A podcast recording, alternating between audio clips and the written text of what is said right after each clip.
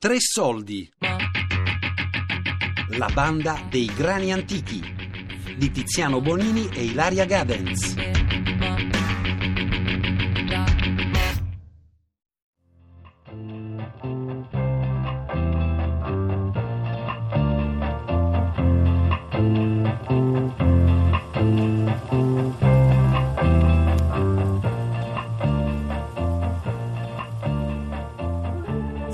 Parlato della Solina e del suo significato identitario per l'Abruzzo. La Solina è come il Gran Sasso, diceva Alfonso, è un simbolo di questa terra.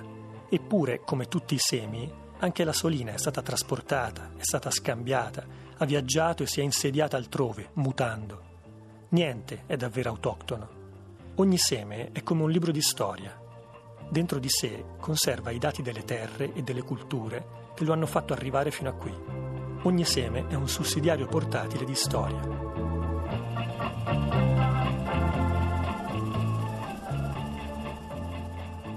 Nessuna varietà rimane mai, mai- mai uguale a se stessa.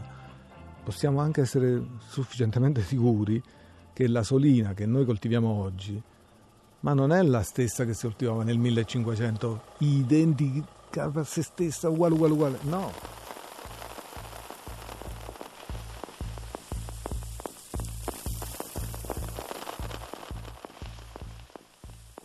Cioè, la varietà antica, secondo me la cosa bella è quella, la differenza tra una varietà antica, dico sempre, e una varietà che tu non conosci, che puoi prendere al supermercato, che la varietà antica racconta le storie e racconta la storia dei popoli. Che ne so, se tu prendi il cecio di Navelli e il cecio che prendi a, a una frutteria, il cecio della frutteria è muto, non parla, non racconta niente. abbiamo qui, proveniente da questa zona, una varietà di grano duro che si chiama la ruscia, che ruscia è un nome siciliano. Questa varietà di grano duro è arrivata qui negli anni 50 perché fino a, pochi anni fa c'era una legge che diceva che quelli che davano fastidio dalle loro parti venissero confinati in altri posti isolati. Negli anni 50 questo contadino te- siciliano trasferito qui da noi a Sicinaro si era portato questo grano, sta ruscia, che è essendo una varietà locale siciliana, aveva dentro i geni per potersi adattare al clima dell'Appennino nostro, che è ben diverso dal clima della Sicilia. Questo agricoltore che l'ha preso, pastore agricoltore, l'ha sempre coltivata a mille metri di quota, questa ruscia, e l'ha creata, l'ha adattata in 70 anni, gli ha dato il tempo, quasi un secolo, per adattarsi a vivere, a resistere lassù. Ma tutto viaggiano perché quando dice questo cereale i primi a farlo sono stati i cinesi, questo viene dall'America, questo viene di là, tutto è stato importato. Poi c'è quello che ha trovato l'ambiente giusto ed è andato avanti.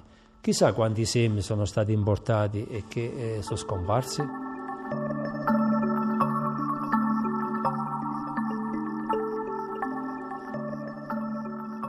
So I started thinking about seeds as social media a few years ago when I was working with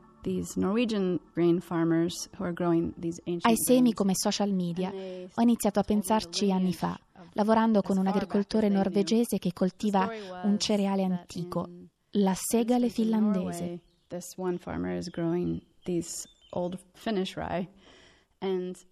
La storia ci porta a nord di Oslo, dove questo agricoltore ha ritrovato nove semi incastrati in due tavole di un vecchio fienile abbandonato. He found this barn where they supposedly dried the grains, but it was a sauna.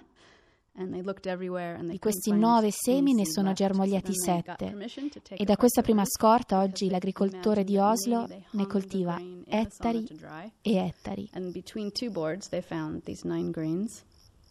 So out of the nine, seven came to life, and on each stalk, a thousand seeds came.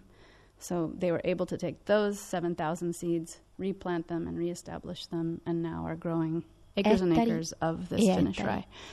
But Andando oltre nella ricerca d'archivio, pare che la segale finlandese arrivasse ancora prima dalla Siberia, portata da una comunità di agricoltori nomadi, e che prima ancora or fosse giunta così a nord, dal sud, addirittura dalla Tunisia. And they were thought to have somehow gotten the grains from Siberia, and that before Siberia, these grains came from somewhere in the south.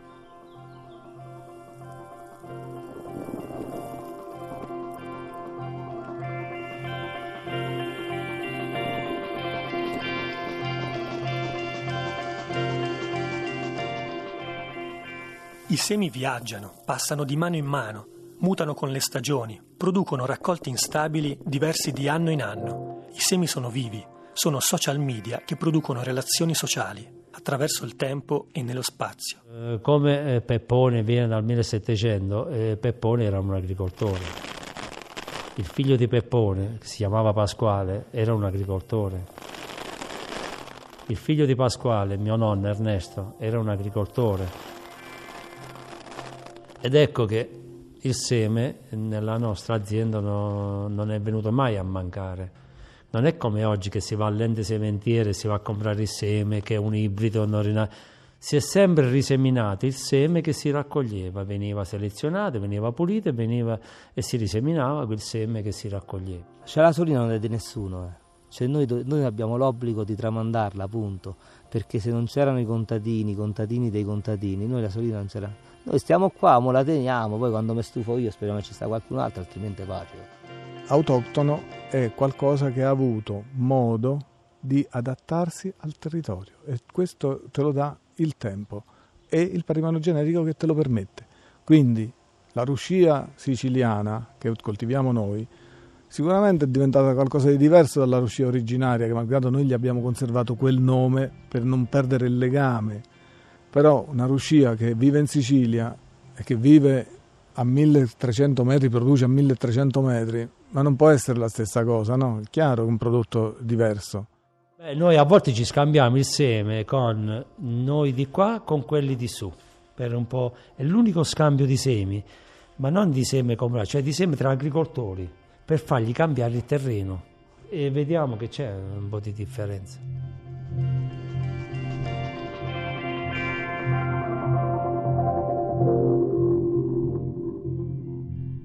Coltivatori della Solina si scambiano i semi, ripiantano i propri, li migliorano. Sono come dei musicisti che si scambiano la musica che producono per remixarla e risuonarla.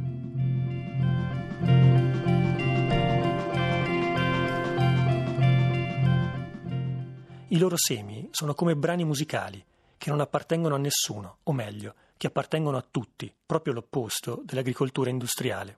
Ma intanto i semi di oggi sono tutti ibridi e secondo me eh, è un po' una lobby di queste grosse catene eh, industriali. Ti fai il seme ibrido, tu non lo puoi riseminare perché non nasce e il seme sei costretto ad andare da loro. Quindi tu devi pagare il loro seme, cioè tu vendi il tuo seme, lo vendi a quattro soldi, loro se lo fanno pagare un occhio della testa e poi io ho notato una cosa, per quel poco che io riesco nella mia azienda, sono riuscito a capire, i loro semi se non li tratti non raccogli. Ed ecco perché io dico che eh, questi multinazionali sono come le catene di Sant'Antonio. La differenza con le varietà moderne sta in questo, cioè con le varietà moderne che noi dobbiamo foraggiare, alimentare con concime chimico e, eh, e di serbo, siamo noi che creiamo artificiosamente le condizioni per, dare, per fare, modo, fare in modo che quella varietà dia il meglio. Ma dove noi rifiutiamo questo tipo di coltivazione, la facciamo biologica e senza ricorrere a questi ausili, è chiaro che ci deve essere una varietà che abbia della, della energia sua da tirare fuori e la solina ce l'ha. E quindi significa anche risvolto sulla salute. Questa energia di questo grano ce la ritroviamo noi quando la mangiamo. Eh, io su questo sono molto categorico. Io personalmente toglierei la chimica dall'agricoltura e eh, toglierei anche l'agricoltura convenzionale. Quindi punterei al pieno all'agricoltura biologica perché credo che il futuro debba essere questo, perché con l'agricoltura convenzionale ci sono problemi di abbassare la fertilità del, dei terreni, inquinamento delle falde acquifere, inquinamento dell'aria, eh, maggiori emissioni di CO2. È chiaro che c'è una differenza abissale tra noi, i romantici appresso alla Solina, a 15 quintali letto se va bene siamo una stonatura nel discorso dell'agricoltura mondiale. È così.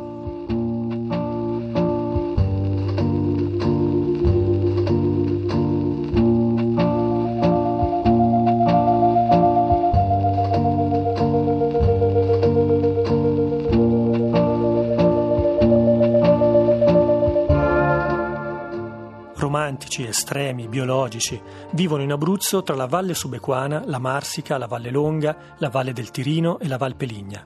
Sono i nodi di una rete, sono una costellazione, una mappa delle possibilità di un futuro e di un'agricoltura diversa. Sono come baroni rampanti che vedono il mondo da un'altra prospettiva.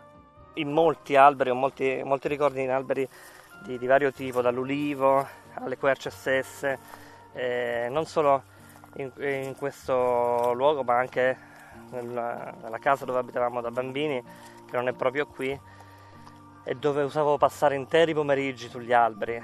Anch'io avevo la mia casa sull'albero costruita da mio padre da bambino proprio su un ulivo, in maniera molto rudimentale.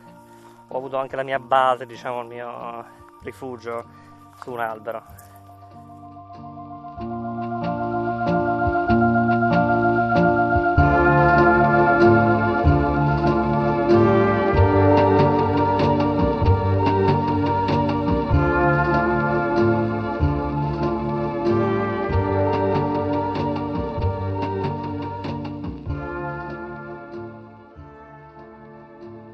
Cosimo era sull'Elce. I rami si sbracciavano, alti ponti sopra la terra. Tirava un lieve vento, c'era sole. Il sole era tra le foglie e noi per vedere Cosimo dovevamo farci schermo con la mano. Cosimo guardava il mondo dall'albero, ogni cosa vista di lassù era diversa e questo era già un divertimento. Il viale aveva tutta un'altra prospettiva e le aiole, le ortensie, le camelie, il tavolino di ferro per prendere il caffè in giardino. Più in là le chiome degli alberi si sfittivano e l'ortaglia digradava in piccoli campi a scala sostenuti da mura di pietre. Il dosso era scuro di oliveti e dietro l'abitato d'ombrosa sporgeva i suoi tetti di mattone sbiadito e ardesia e ne spuntavano pennoni di bastimenti laddove sotto c'era il porto. In fondo si stendeva il mare, alto d'orizzonte ed un lento veliero vi passava.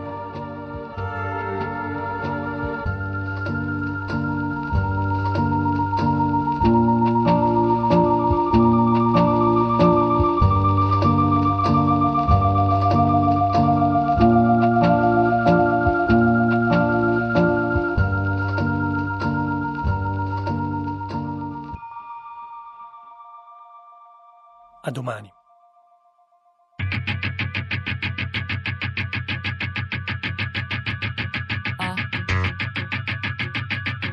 La banda dei grani antichi di Tiziano Bonini e Ilaria Gadens. Tre Soldi è un programma a cura di Fabiana Carobolante, Daria Corrias, Lorenzo Pavolini ed Elisabetta Parisi. Podcast su tressoldi.rai.it.